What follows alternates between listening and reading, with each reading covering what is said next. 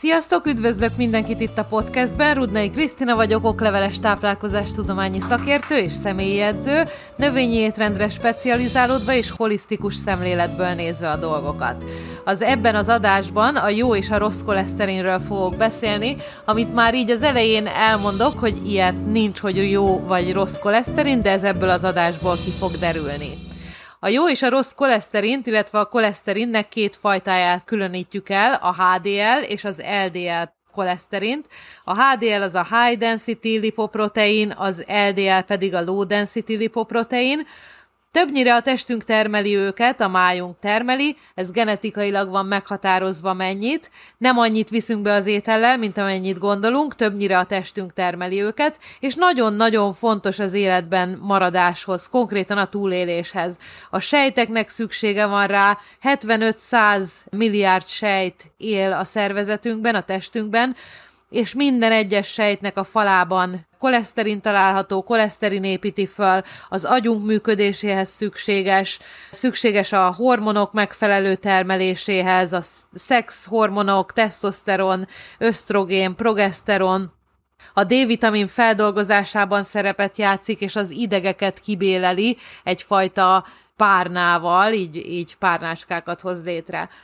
A túl sok koleszterin a vérben vezethet érszűkülethez, és azért így mondom, hogy vezethet, mert ez teljesen emberfüggő, teljesen egyénfüggő. Sok ember van, aki magas koleszterinnel él egy egészséges, hosszú életet, és soha nem lesz problémája a szívével, az agyával, és nagyon sok ember van, aki alacsony koleszterinnel él, és mégis agyvérzésben, szívrohamban hal meg.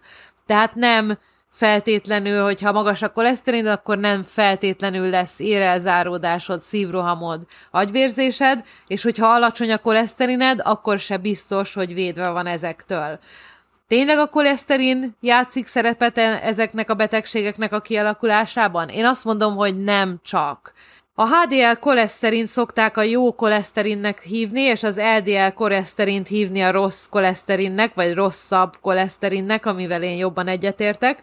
A HDL koleszterin ugyanis újra haszon, hasznosítja a vérben úszkáló koleszterineket, kiselejtezi, vagy újra használja, visszaviszi a koleszterint a májba, és ott újra hasznosításra kerül.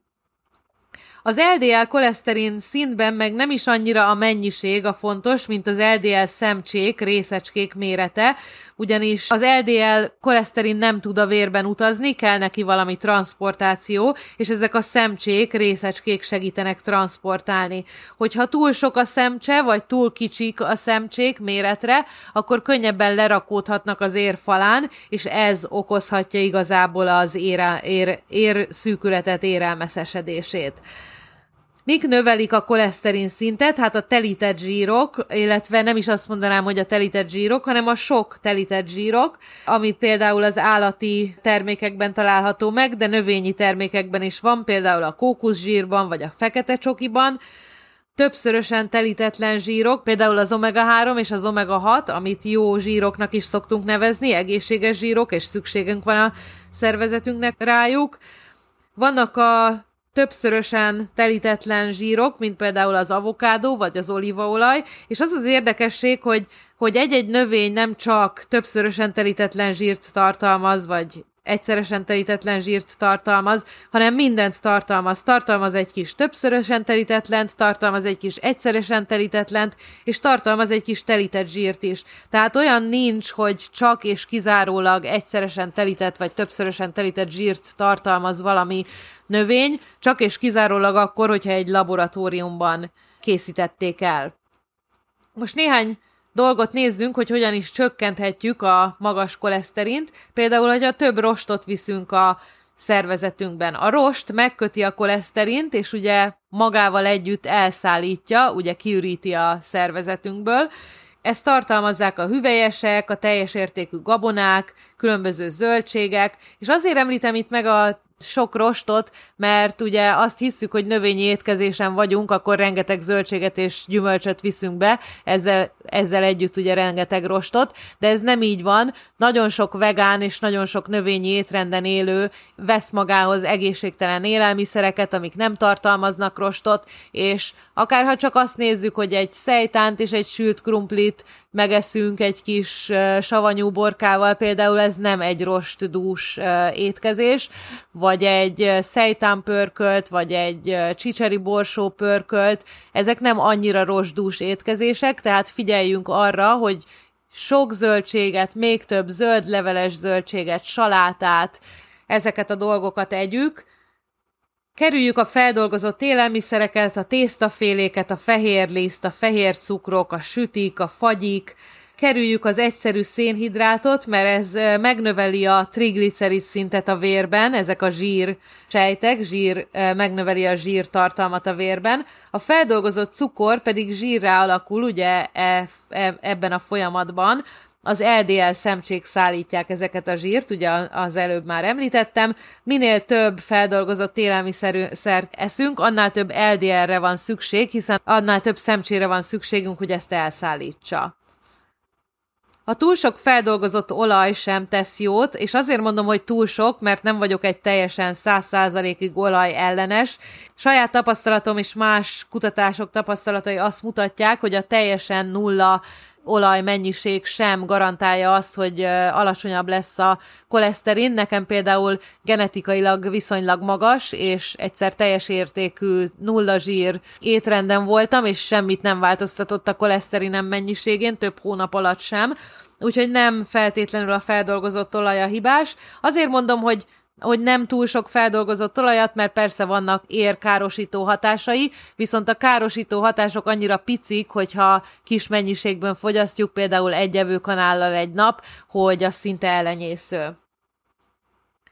Lehet csökkenteni a koleszterin tornával, különösen aerobik jellegű tornákkal, és itt nem feltétlenül a súlyemelés és a edzőtermi edzés a fontos, hanem pont az ellenkezője. Hogyha megnézed az én tornáimat, a felazizmot le a zsírban, azok a, az aerobik mozgás és a kevésbé intenzív mozgások váltakoznak egymással, és ezzel teremt egy aerobik jellegű, tehát fölviszi a pulzust, meg kell dolgozni érte, nehéz és kihívás, váltakozik egy alacsonyabb intenzitású, nyújtó jellegű, más jellegű gyakorlatsorokkal.